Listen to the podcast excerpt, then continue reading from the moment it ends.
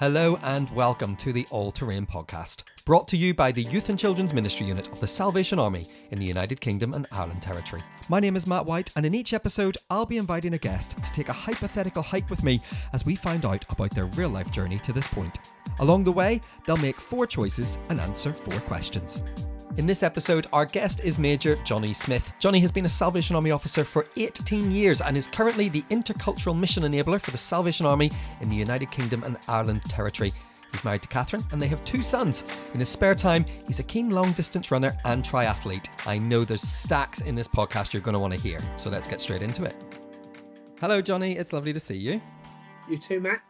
Uh, now we have a, a, the luxury of recording this one quite close to release date. Sometimes I don't know if people know, but sometimes they can be recorded fairly close. Sometimes they can be recorded months in advance. But we are literally in December 2021. The Christmas spirit is well and truly upon us, uh, and it's lovely to be seeing you here on this uh, very cold. I don't know about where you are. You're in London, right? We live in Camberwell, so South London, three miles from Big Ben. Oh, lovely. Um, it's it's all right. It, it's mild compared to what it was. Okay. Um, so yeah, we, have got lots of big buildings and lots of heat coming out of them. So uh, we tend not to get too cold. We've heard a bit about you uh, beforehand in the introduction, but uh, what about um, you? Obviously, we know about your role. I did mention you like a bit of long distance running and stuff like that, but tell me a bit about home. Tell me a bit about family outside of your role. Tell me about you. I am married. Um, in fact, next year it's 20 years, Oh, wow. uh, our anniversary, um, which is great. So I met Catherine in training college. Um, she's a Salvation Army officer. She's a year ahead of me, Mhm. and she's the officer at Camberwell and also teaches at uh, William Booth College. Um, so trainee Salvation Army officers. Um, we've got two boys, um, Sam, who's 16, and Will, who is 12. So we've just gone through GCSEs, and Wow. that's uh, obviously in the climate we're in, uh, where there were exams, but there weren't exams, but there were Mm. exams. So that's been really interesting. Mm. Um, in in terms of me, I mean, I, I I love being a dad. I Mm. love being a husband. Um, in terms of interests, one of the things that I got into um, seriously about probably 15 years ago um, was running, and I, I did a marathon 20 years ago. And after that, I kind of did what most people do in that I stopped doing anything and uh, yeah, a few years a few years into Sally Army officership, um, our first church was Southwark Mm. and inner city Elephant and Castle, and it kind of hits you just uh, the chaos of inner city life and Mm. also of um, leading a, a, a church. And I kind of in the first few years, I just didn't have a disciplined life, so I, I kind of worked, worked, worked, Mm. and I started getting stressed. I put on loads of weight. So I ballooned up to about 17 and a half stone. And it was my um, divisional leader, George Pilkington, who you all know. Mm. And he said, Jonny, you need to do some fitness stuff. And I never do things by halves. Mm. So I started marathon running again.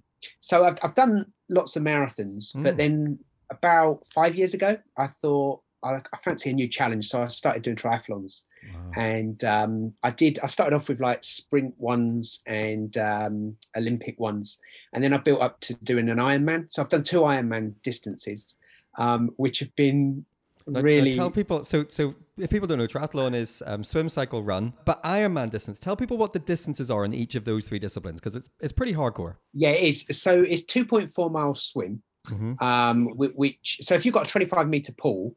Uh, a mile is 64 meters. So I used to be a financial advisor, so Yeah. I'm rubbish at maths. You do the maths. It's, it's a lot of length. A lot of length. I'm saying. Yeah, yeah. um, you then you then go into uh, a you come out of where you're swimming. You normally swim in a lake, Mm. and then you come out of there. Uh, you've got your wetsuit on. Underneath your wetsuit, you've got a tri suit, and you you rip off the wetsuit. You've got your tri suit on. You get on a bike, Mm. and then you do 112 miles on the bike, and then you come off the bike and you put your running shoes on, and you then do a marathon. So 26.2 mile uh, marathon.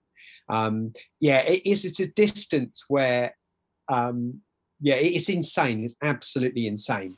Um, but I, I do, I love, um, I love seeing what the body can do, Mm. and I, um, I, I, to me, one of the key things on the journey I've been on is I've gone from uh, showing up in a building expecting to find God Mm. to being out in the open and knowing that He is there Wow. and to me um uh, the best worship times I have is not in a building, Mm. but it's in the fresh air. Mm. It's uh, it's going for a run.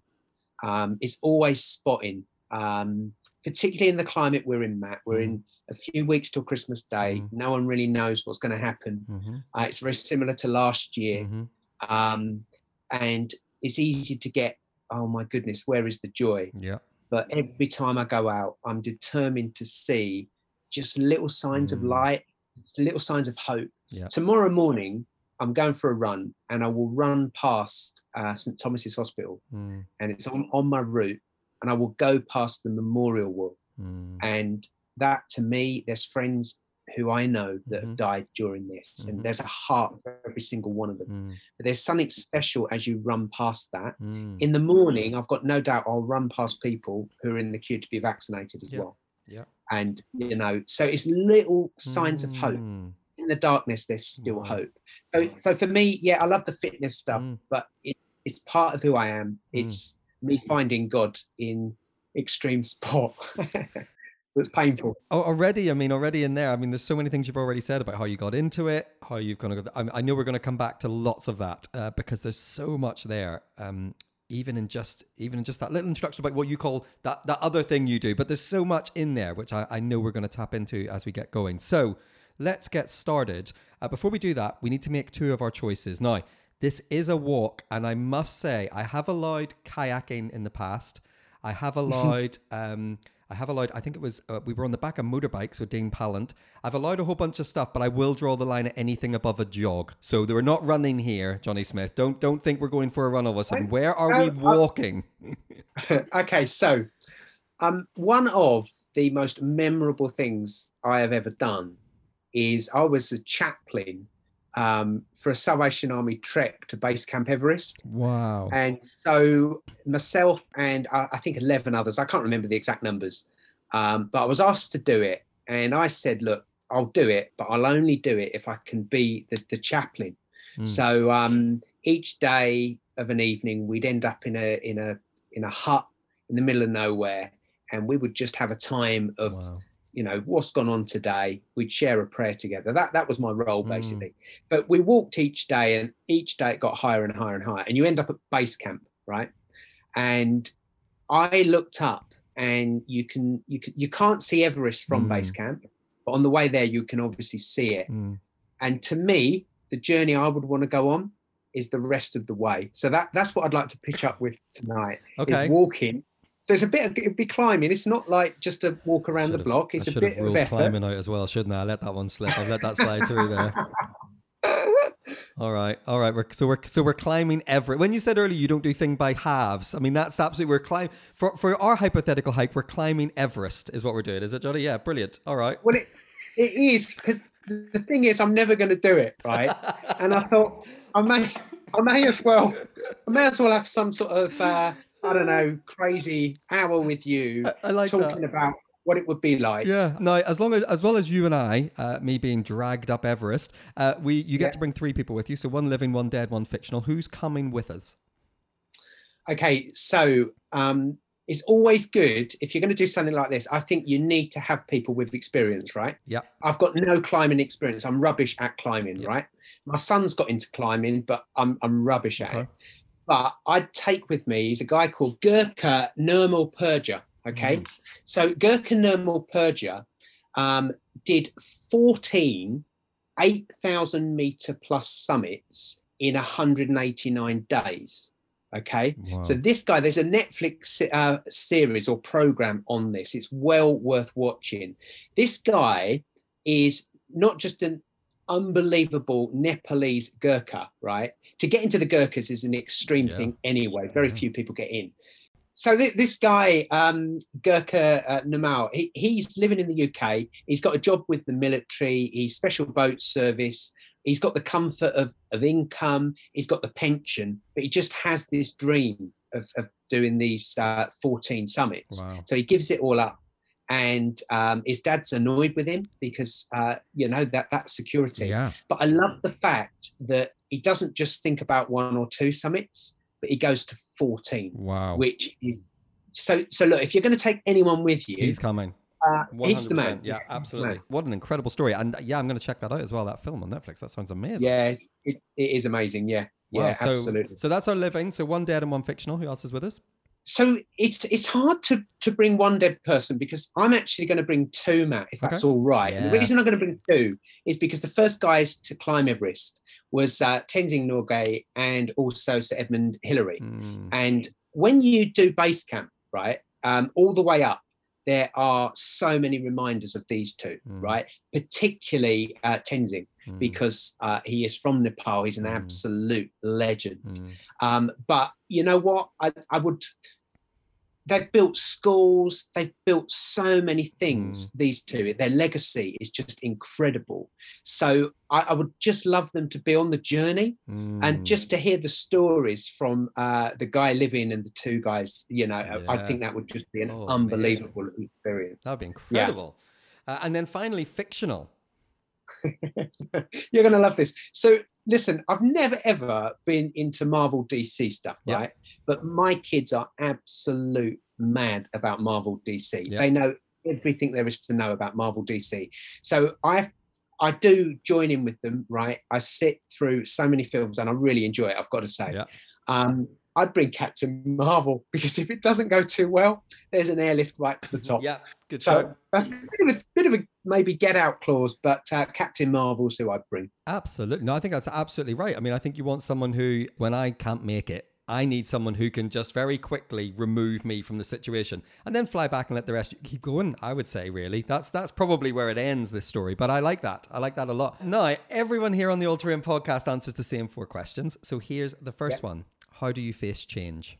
You know th- this was uh, th- this was quite amusing when I was chatting to my family about this because I, I, will be honest with you, Matt. Um, I, have really struggled with change. Mm. Um, I was brought up uh, as a Sally Army uh, officer's child, mm. and so we moved around quite a lot. And I think that's probably why I, I don't uh, like change mm. too much. Um, what I would say is that, especially the last two years, we have all had to face change. Mm. Um, you know, the whole world. Um, well, do you know what? My African friends would say, we, we face this kind of stuff all the time. Mm. It's it's us in our comfort zones mm. that have just suddenly woken up to, mm. to what is going on. Mm. But we do not know really what's going to happen from one day to the next. Mm. I think in answering your question, how do I face change? The best way I've learned to face change is to have people around me and journey in community. Mm. So just like the whole thing of imagining climbing Everest with those characters that we've talked about, mm. it's having people beside you who you can weep with, who you mm. can be really joyful with. I think the problem for me comes is when I've tried to face change by myself. And you know, I've I've learned I, I used to be really private. I used to I used to be really outgoing, but would have internal stuff that I, I would never ever mm. talk about. I think for me personally, facing change, I've learned to really open up and the importance of being open and honest. Mm. I, have learned to have people on the journey with me who I can be open and honest with. Yeah. Um, you know, that that to me is crucial. Is community is helping each other mm. to face change. Um, yeah, which some of us find easy, some of us don't. And I think added on to that, the, the more I've I've journeyed with God, the more I come to understand that we're created to be in community because mm. we're created in the image of God. And the image of God is the Father, the Son, the Spirit, a community. Mm. So unless we're in community, I don't think we're going to really understand what life is. Mm. And if we have community around us, when we're facing things like change, change of any sort, mm. it's going to really help us on the journey that we're on. Mm.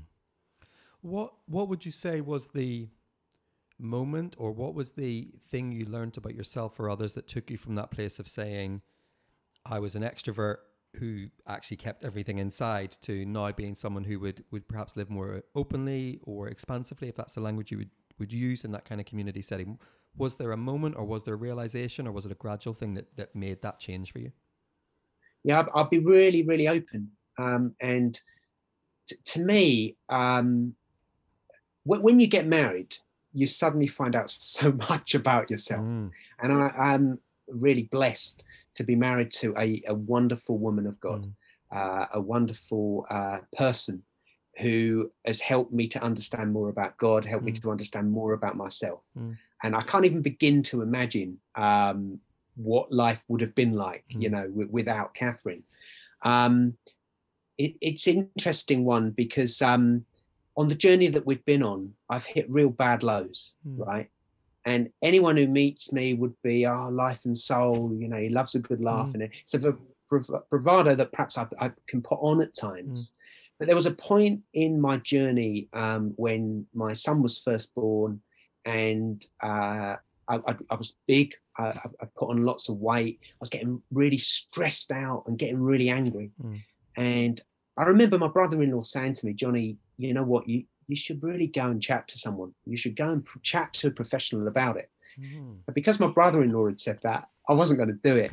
So it took me probably a year Wow. to come to a realization that I needed help. I really needed to sit with someone uh, to, to chat it through. Mm. And when we talk of journeys, this is really interesting one, Matt, because I, I went to visit someone, uh, a, a counselor. Mm. And the first time I met this guy, I think I had an hour and a half with him. And I came away absolutely buzzing, right? He lived near Swindon, so I visited the outlet centre, and that wasn't why I was buzzing. right? I was buzzing because I, I thought he's going to sort me out, Yeah. right?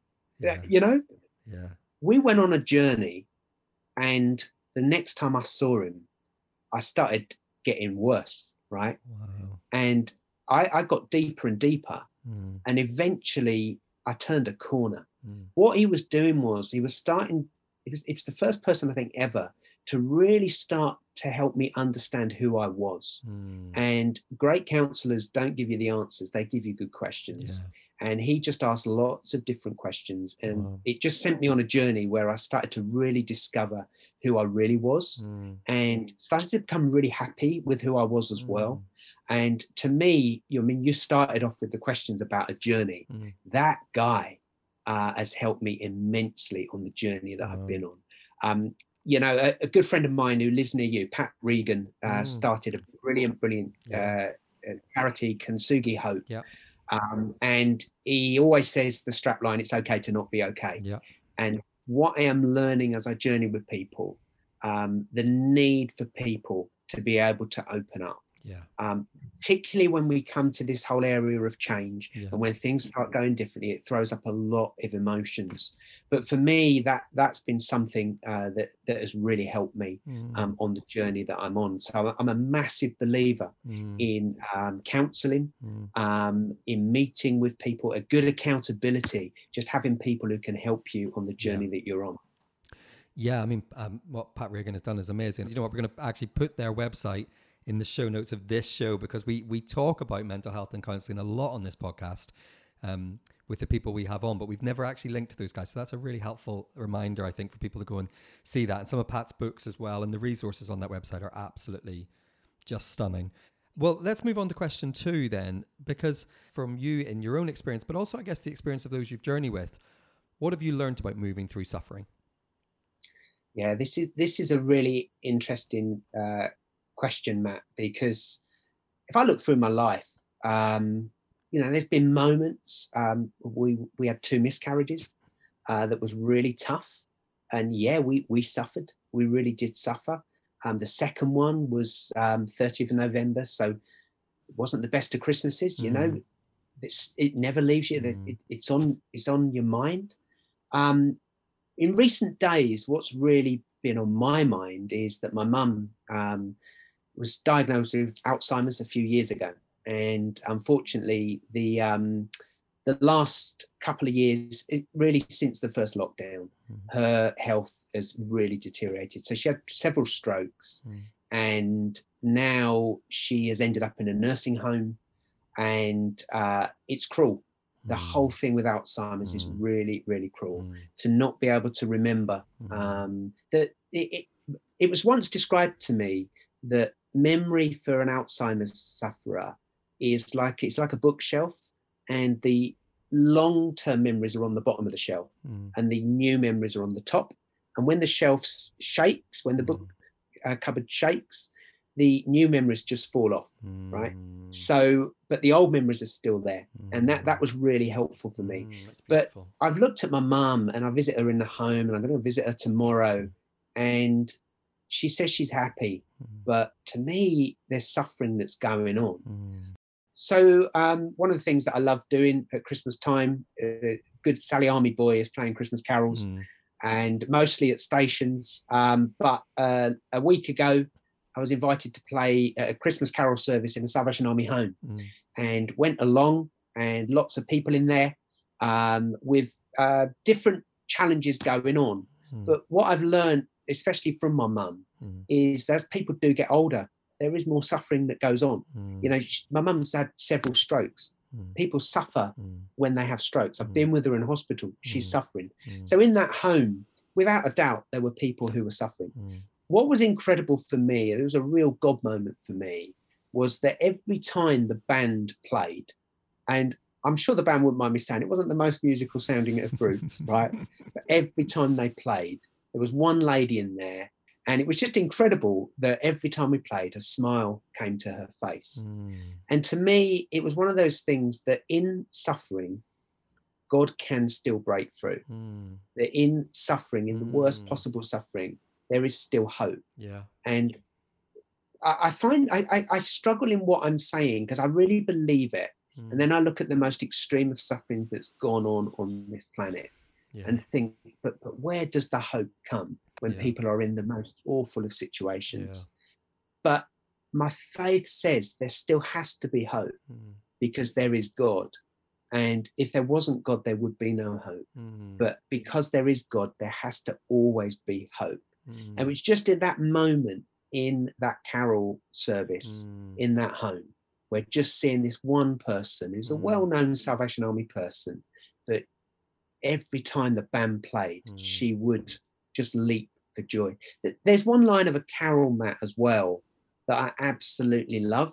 And I think it, it talks to us a lot about life. And it's from um, a little town of Bethlehem. Mm. And it's the line that says, Our hopes and fears for all the years mm, are met in thee tonight. mm, And to me, that it could be about suffering, it could be about anything, mm, but whatever anyone's going through, mm, because of the incarnate Christ, because of Jesus, there is always hope. mm, And there's times I don't believe it, if I'm honest with you. Mm. Salvation Army officer confessing to that. mm, I believe it because of my faith, mm, because of my trust, mm. that because there is God, there is hope.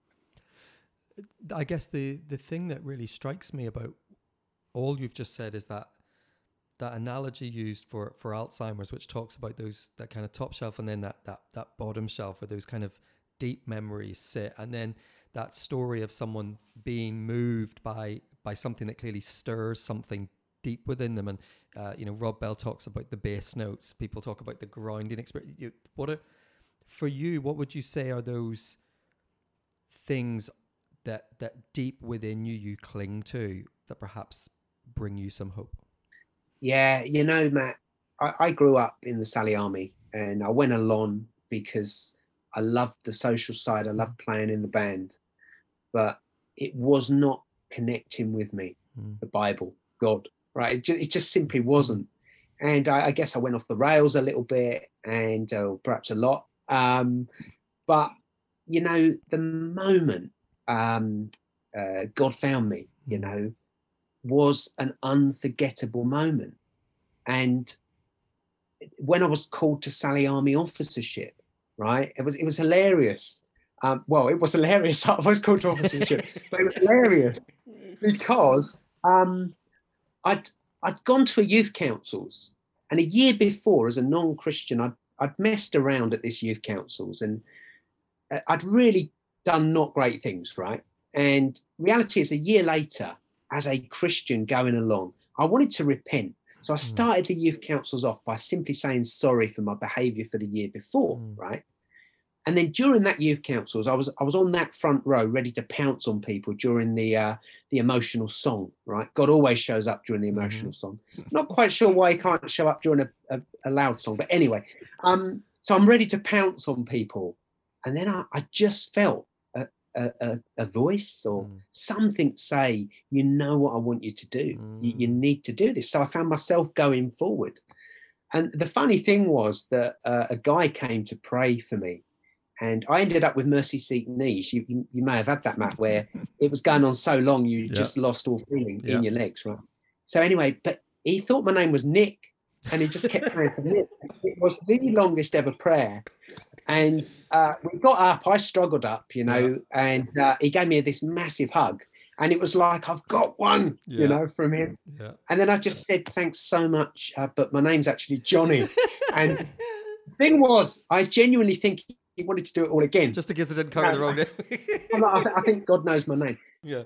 I say those two things because if you chat to my wife, mm. she will tell you that her becoming a, a Christian mm. was a very, very uh, gentle, uh, over time process. Mm. For me, it wasn't. And I'm really glad it wasn't because in the times when I have the biggest doubts, right? In the times where I want to walk away, in the times when it's tough, hmm. I look back on those two fundamental moments in my life. Yeah. And I cannot deny that something happened in those moments, wow. right? And for me, it was a God thing that happened.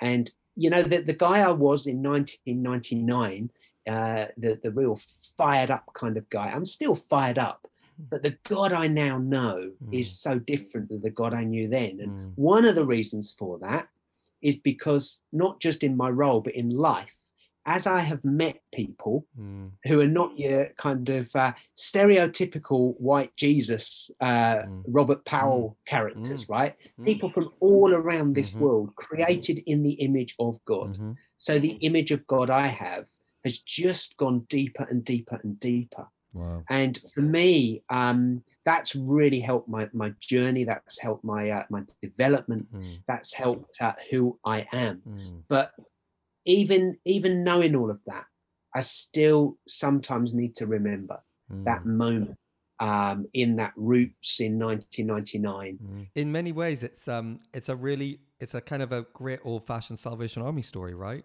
It's like like you say, for your wife, there's a kind of a there's a a, yeah. a, a growth, a, a, a, kind of a slow walk through discipleship and all of that. But for you, there's these two kind of like real kind of I'm, I'm, punching my hand but it's a podcast only you can see it. There's these two kind of real you know breeze block in the face type moments of like and, and that's clearly what was needed for you. But also i guess some people's challenges with those moments is that sometimes people can go oh well it doesn't have to. But for you they they weren't flash in the pan moments. They've become deep resounding moments that you still cling to. And i think that's just the most beautiful testimony. It, it was a wonderful experience. Mm. but the the challenge that, that we have now, right, is, and I think it's a good challenge, is that probably 99% of people in this country will not go anywhere near a church building most mm. of the time, mm. right? And I, I, said to you earlier about, um, you know, what, why do we think that God can only move during a slow song, mm. right? And the, the, Bible reading where it says, um, you know, God was not in the wind, mm. he was not in the fire, uh, you know, he was in the still for, mm. small voice. That's great. But it suggests to me that Bible reading that he can be in the wind and mm-hmm. he can be in the fire, he can be in the noise. Mm-hmm. And I, I, I said to you already that my my best worship moments during the week are mm. not in a bu- building they're out and about mm-hmm. in the everyday seeing what god's doing mm-hmm. you know i um once a week uh, on fridays i spend a day in a secondary school so i'm chair of governors in that school and the salvation army has blessed me to spend a day volunteering mm-hmm. in that school um, i read with year sevens mm-hmm. who have a reading age of about five or six and it's the most fulfilling time of the mm. week and I, and I, I have a fulfilling role mm. but that time is really precious mm those kids, most of them do not go anywhere near a church building, mm. right? If I can signpost them to God mm-hmm. in a very, very different way, right? Then I, I kind of think that it will be really interesting mm. to see how that journey develops mm. with them. Mm. Um, I'm recognizing now that I will probably be outcast from this podcast for saying such things, but I'm just. Uh, well, no, but you know, I, I, I think because I think this answer is really Interestingly, one and two normally go together really well. I actually think your link between two and three is actually clearer. So we're going to stop for a second to take a choice, and then we're going to come back to this because I think you might have also just answered the third question. But first, let's make the third choice, which is this: What's on the playlist? So as a as a runner, yeah. I never I never listen to anything when I'm cycling or swimming. Oh, by the way, when I run, I listen to stuff, and I have got to absolutely love Queen. Right, I listen to Queen all the time right? Greatest hits album, yeah. platinum. I downloaded it. I listened to it all the time. And yeah. I watched the film Bohemian Rhapsody and was deeply, mm. deeply inspired by that film. Mm. And one of the reasons that I listened to uh, Queen is because I think Freddie, it, well, Queen, because it wasn't just Freddie, mm. but just if we look at Freddie, just an absolute genius. Yeah. His voice was genius. His writing was genius. Incredible. You know, the, the range of songs that he can do. So the opera song, mm-hmm. Barcelona, mm-hmm. just brilliant. But more than that, I listen to it because I'm reminded that there is a guy who went through so much suffering mm. in his life, mm. a lot of it self inflicted, um, because the person he was it was like he was battling because he didn't perhaps this is how the film is portrayed mm. that he didn't want to be that person mm. and it was I, I, find that film really challenging mm. because i want people to be who they are mm. uh, not to be who they're not and uh, people to be released at, uh, who they're created to be mm. as well so I, I find um, i find queen just absolutely inspirational mm. and um, i love it for various reasons but I'm challenged when I listen to it because of the life, the um, the story of of Freddie, Amazing. and uh, the, the traumas in life that he went through because he couldn't accept who he was because society wouldn't accept who he was.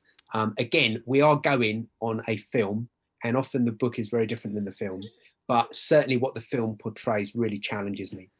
The genius of who he was that met such a hostile society. Even even in his death as well, some of the things that were said on the news and were just disgraceful. He was he was really treated badly. And and I think in Bohemian Rhapsody, the, the film, I think you yeah, you you get there's a sense of gloriousness in it, which I love. Like there's something that kind of that kind of um something just glorious about the way his genius kind of soars in amongst, as you say, so much, you know, suffering, so much trauma, but also just a society that isn't willing to let him be who he is, which is um, mm. uh, utterly fascinating.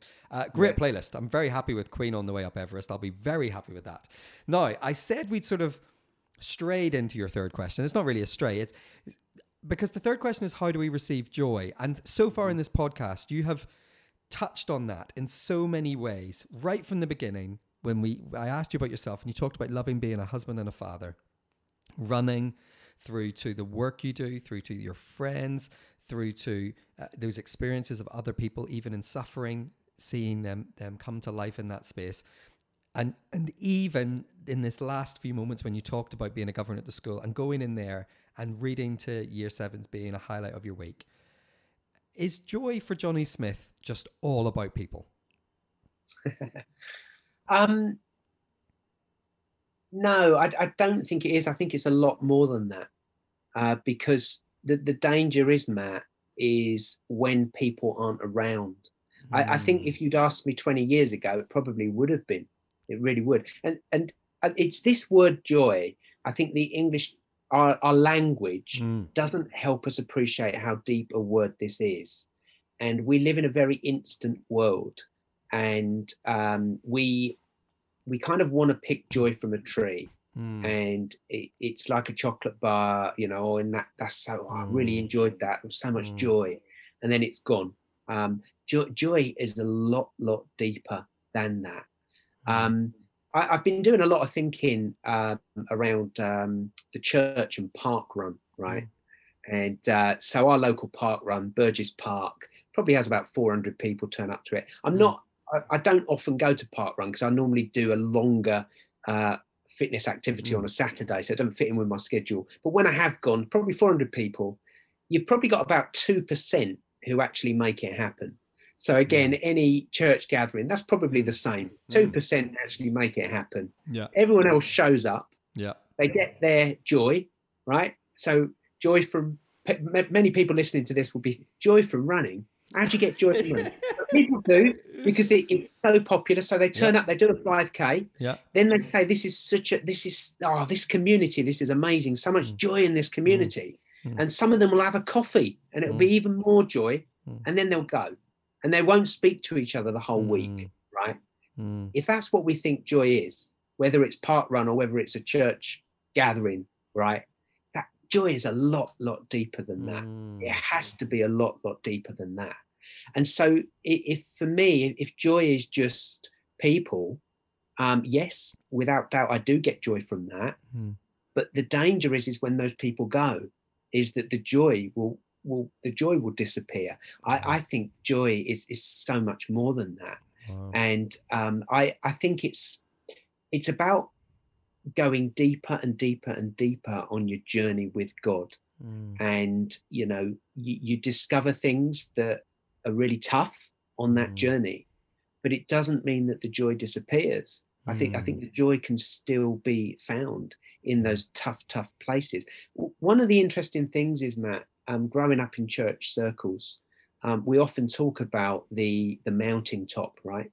That uh, and those are wonderful, wonderful mountain tops. I am not sure we're created for the mountain tops. I actually think we're created for the valleys. Mm. right? Now, on this Everest expedition that me and you are going to do with these mm. other people, right? well, once you go above, I think it's 8,000 meters, you're in what they call the death zone. Mm. You cannot stay on that mountain peak. You're not designed to stay on that mountain peak. So often in life, I think people want to, they see joy as that mountain peak. That the park runners who've done a 5K are incredible joy. That the church people who are going to have a, a Christmas carol concert, mm. incredible joy. But what about the rest of the time? Mm. As a follower of God, if joy is only found at certain points, mm. then I, I, think we've got it wrong. Mm. I think we've got to be able to find joy wherever we are and mm. it, it should be in all that we do.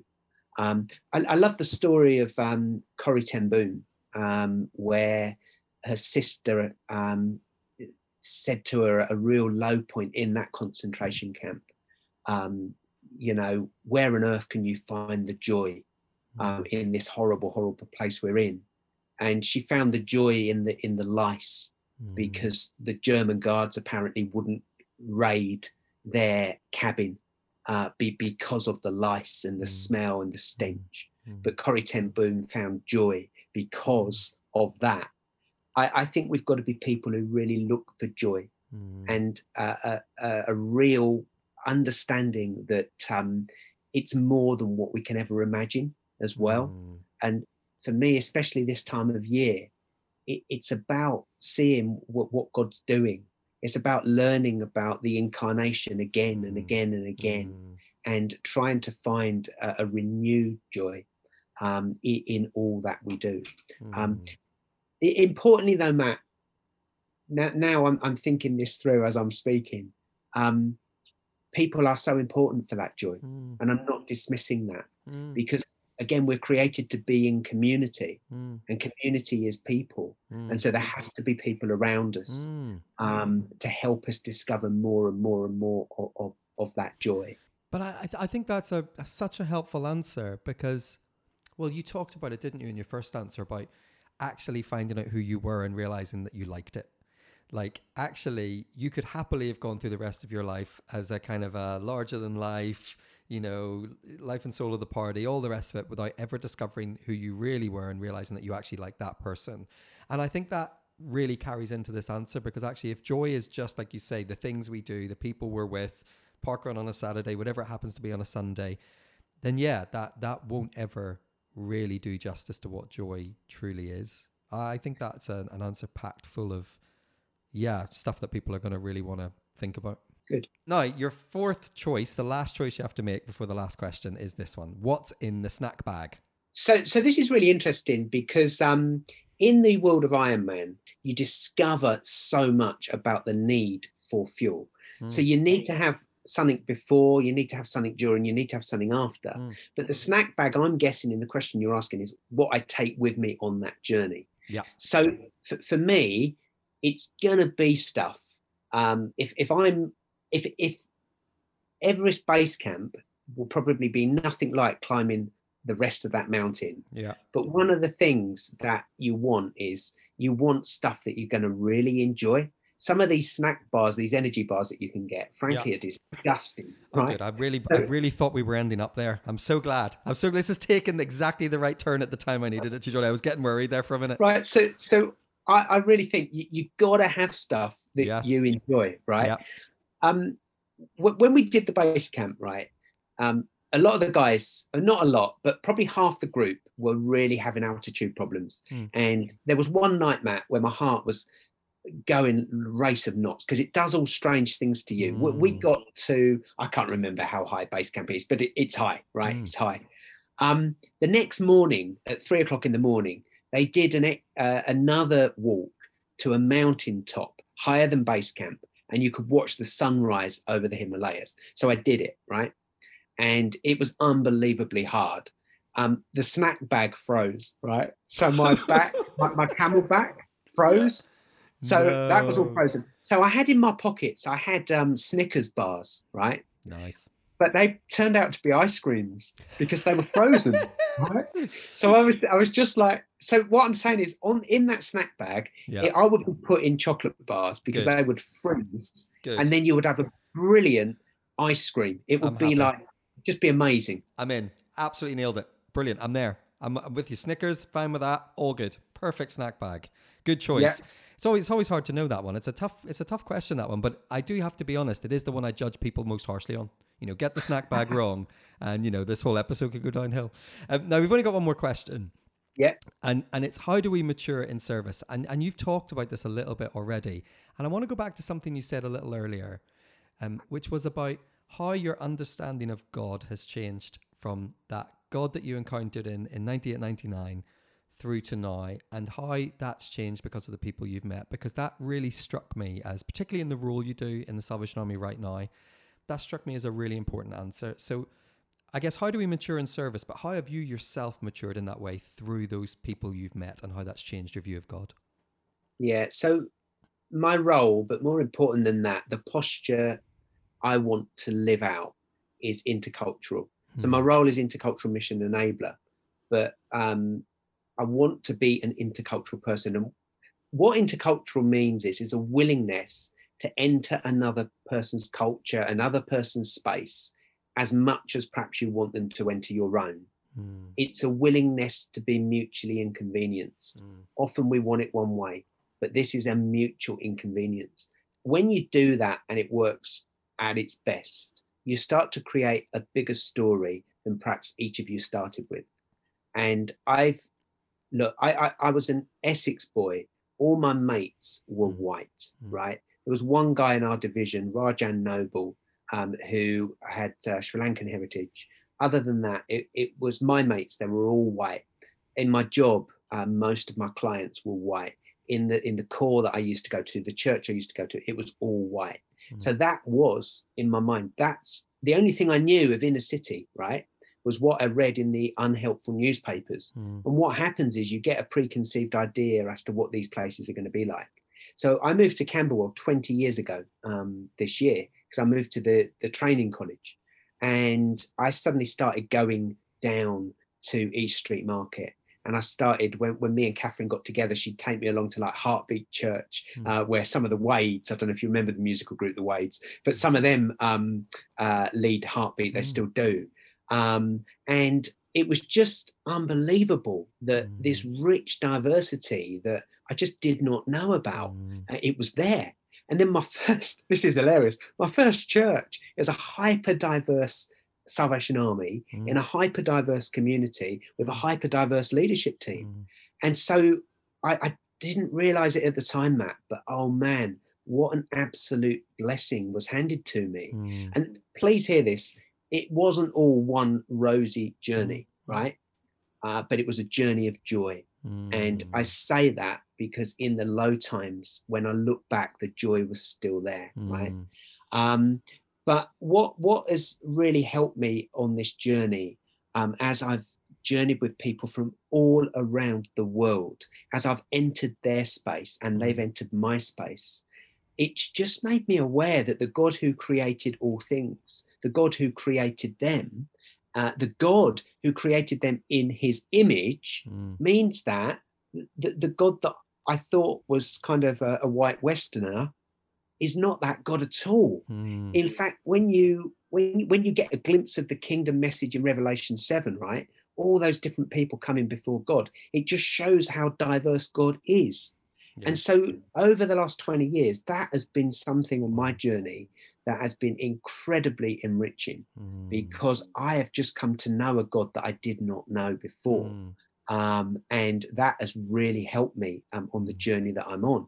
Importantly, um, and th- this is so, so important, even if you have met someone from Zimbabwe, or you have met someone from uh, Angola, or you've met someone from China or Argentina, it does not mean that everybody from that country is like that person because mm. we are all unique and mm. individual. Mm. And I, I, think that's a, a, mistake some of us can make, mm. and I've made it in the past in terms of me growing in relationship with God, in understanding uh, uh, people. Um, it's just helped me to journey to a deeper level. But here's the key thing I have a long, long, long way to go. And I don't think I'll ever get there yeah. but I so want to get there. Yeah. I so want to understand who yeah. people are, what makes them tick, and importantly, I want to discover what what do they know of the God that I know. Right? How can each of us bless each other with with the understanding that we have? And Matt, I used to think that I had all the answers, but now I, I just know I've just got so many questions um, and I I don't mind that. Um, Jesus seemed to ask a lot of questions, mm-hmm. um, but he, he, often didn't give many answers. Well, and he also he also um, he also told us to become like children. And if you ever spend any time around a child, you know what that's like. That's just question on question on question on question, right? I've, I think that's a bit that people have often missed. That was only whenever I ended up with a sort of a five year old son did that passage ever make sense to me. It was suddenly like, oh, like that like hmm. that guy just constantly oh yeah i get it now yeah i totally get that passage yeah I, I, love the whole um the whole idea of um being with rather than doing for yeah. and I, I, would say to you yeah. probably three quarters of my christian journey has mm. been 15 yeah. years has been doing for and certainly the last five have focused far far far more on being with and you know Matt, I, I grew up learning about the John 4, uh, the woman at the well, right? And mm. I remember vividly that we would read the passages about the water of life, and I'm not discounting the water of life, mm. but then Wickford songsters would sing "The well is deep," right? Badly, and you know, we, but we never looked at the cultural implications of that Bible passage mm. that he had to go through mm. Samaria, and I'm challenged mm. as to the community I live in. Yeah. What are the some areas yeah. that, that I should be yeah. going to in the community you live in, the community that our listeners uh, are in? Um, mm. what, what's the mm. some areas that they're called to go to? Because Jesus, as a Jewish mm. guy, shouldn't have gone anywhere near Samaria, but he did. And then you mm. read on in the mm. story, it's a brilliant story, but how many mm-hmm. churches talk about that he stayed with them for three days? You know, or maybe it was two days. I've got this spiritual gift of exaggeration. Um, but two or three. Um, but but that's the thing, and this is where my passion yeah. for intercultural comes about.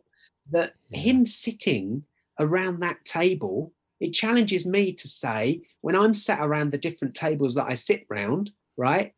Who's mm-hmm. missing? Mm-hmm. Who's missing from that mm-hmm. table? When Jesus sits yep. at that table with the Samaritans, I don't believe for one minute someone gets up and gives him their seat. I think they just move closer. Now I know that's difficult at the minute yeah. with COVID, but we've we've yeah. got to move closer to people, not because yeah. it's a Jonny idea, but because it's a God idea. And Jesus did it all the time. He moves into other people's places. Um, Matt, when we start doing that and we do it authentically, we start to understand more about people and we start to understand more about God because God created all things. And that that's really uh, my journey. That's where I'm up to um, right now. And I'll be honest, there's times where I really don't want to enter another person's space. I'm happy with my own Mm. space. And there's Mm. times I, I mentioned to you earlier about um, the Marvel DC stuff, right? Um, Mm. I remember watching a series, WandaVision, right? I'm sat Yeah. watching WandaVision thinking, what on earth is this about? But being with my kids, right? I'm in the same space as them and I'm watching it with Yeah. them, right? Christmas is coming up. I'm Yeah. going to sit watching stuff that perhaps I think, what on earth am I watching? But it's about being Yeah. with, it's about giving up, Yeah. it's a cost to oneself. And Jesus talks a lot Yeah. about sacrifice, a lot about giving up things. And so again, Yeah. that that that's part of my journey, and I think the journey we're all called to. Yeah, what an answer. I mean, I could I could literally go back and recall so much of what you said through that because it's just I think it's just so important. The the one thing that stands out to me is that thing of saying I spent 3 quarters of my Christian life doing for and I've spent the last quarter being with, but that's that's what the future looks like is is being with and being with and I absolutely hear that. On the Fridays that I've talked about, um, so I read in the morning um, with about uh, 10, 12 kids. And um, as they've got to know me a bit more, um, that they've relaxed, their reading's Mm. got a bit better in most cases, which is brilliant. Um, but I really enjoy spending time with them, Mm. right? And that look, I'm listening to the same story right, 12 times. It, but Matt, it's about being a presence in that school, Yeah, right? Um, God is in that school. yeah. Um, uh, uh, then, then I do an hour and a half lunchtime duty, where in the freezing cold, um, I'll walk around and I will try to engage with mostly teenagers, Yep. and I'll say, you're right and they'll just look at me because I'm not a youth worker. But but here's the thing, right? Over time, because I've been doing it a while now, um, suddenly they've started saying to the teachers, "Who's that guy?" yeah, And because because I'm chair of governors, the, the teachers always say, "Oh, it's the chair of governors." yeah, Now they love the fact that the chair of governors is in the school because Yeah. most chair of governors, I'm learning, don't go anywhere near a school, yeah, yeah, right? Yeah. But you know, I, it's about being with yeah, in a- in a community that desperately needs to see positive people, yeah, right? The, the other important thing is that what teachers have gone through in the last 18 months is unbelievable. I've seen it firsthand. Yeah. Um, I, I don't know what they've gone through because I'm not a Mm. teacher, but I've seen enough to tell me that those guys are heroes, Mhm. right? Absolute heroes. Mhm. As cases are rising again, the school teachers are there in classes on the front line, making themselves vulnerable Yep. right? If every person uh, who's a follower or not even a follower, but starts thinking, okay, what can I do different as we journey forward? Yeah. I tell you now, if people could just go into schools and say, I can offer you an hour, Yeah. I can offer you two hours, Yeah. right? Not to fix Nope. educational problems, Nope. but simply to be a presence Yeah. within that school. Yeah. The difference it would make would be unbelievable. So, you know, I- I think to me that's so important. I honestly just what you've said about about people volunteering. People might be listening, going, "What? You can just you can just do that." But but there are needs for people to be present, for people who can go and help with reading, for people who can uh, uh, do lunch duties, who can who can do all those things, and to just be there. And and I think you know the thing is that schools are often more open to this than than people realize they are. You know, sometimes we can look at youth workers, right? And we can think, wow, they are such gifted youth workers. And I know some really gifted youth Mm. workers. And we can sometimes look at schools and think, well, I'm not a youth worker. So what on earth could I offer to that school? And that's where I think we need to really check ourselves because I, I don't know of any, I know a lot of head teachers and I know a lot of teachers. And I know all of them. If you were to say to them, could I offer some time for you? Um, they would grab your hand off, right? It, it's really important though that, that you're doing it uh, not for your own glory, Mhm, right? You're doing it mhm. because you want to enter uh, a place and actually be part of helping and journeying with Yeah. people. Yeah. Well, one of the things that's really impacted me with lockdown, Matt, is that the church are a sent people. Mm. And what I've really been, I'm not surprised by this, but in many ways, I've I've looked at different people's journeys, and it's kind of like now we're all in our homes and not going along to church gatherings. I know we are now, but Mm. back then when Mm. we weren't, it's kind of an impression I was getting of, oh no, well, what on earth are we going to do? Mm, And I said earlier about, you know, I don't think we are uh, um, designed to be on that mountaintop Mm. for long. mm, Actually, we're to be in the ordinary every day, the Mm. valleys. And to me, I, I would love the church to really think through um, frontline, to Mm. really think through um, that they are a sent people mm, and really be asking those questions in the times of day where I spend my most time, whether that's at work or in school or in, in the home where I live. Um, you know, do I really see that mm, as a place where I am being with people? mm, Am I being Christ in those Mm. places? And you know, it, it wouldn't it be an amazing turnaround if suddenly just 10% of church started thinking like that, you know? right. incredible, Yeah. really incredible. Yeah. And I, I I think that the saddest thing for me from a church perspective has been that so many, and I'm not just talking Salvation Army, Mm. has gone back to what was before. Mm, And, uh, you know, well, let's just carry on. And to me, I'm really challenged that I, I, I want to change so many things about who I am. mm, And I think that's where it starts. I think it's about looking at us individually mm, and thinking through okay so how how do i go deeper in mm, my journey mm, um, how do i work out who i am it's, it's going through all the questions that Mhm. we've been journeying through Mhm. tonight um, but at the same time it's about calling people to be the sent people yeah. um, you know wherever they are Yeah. um, being jesus in in those communities I, I, I just love that.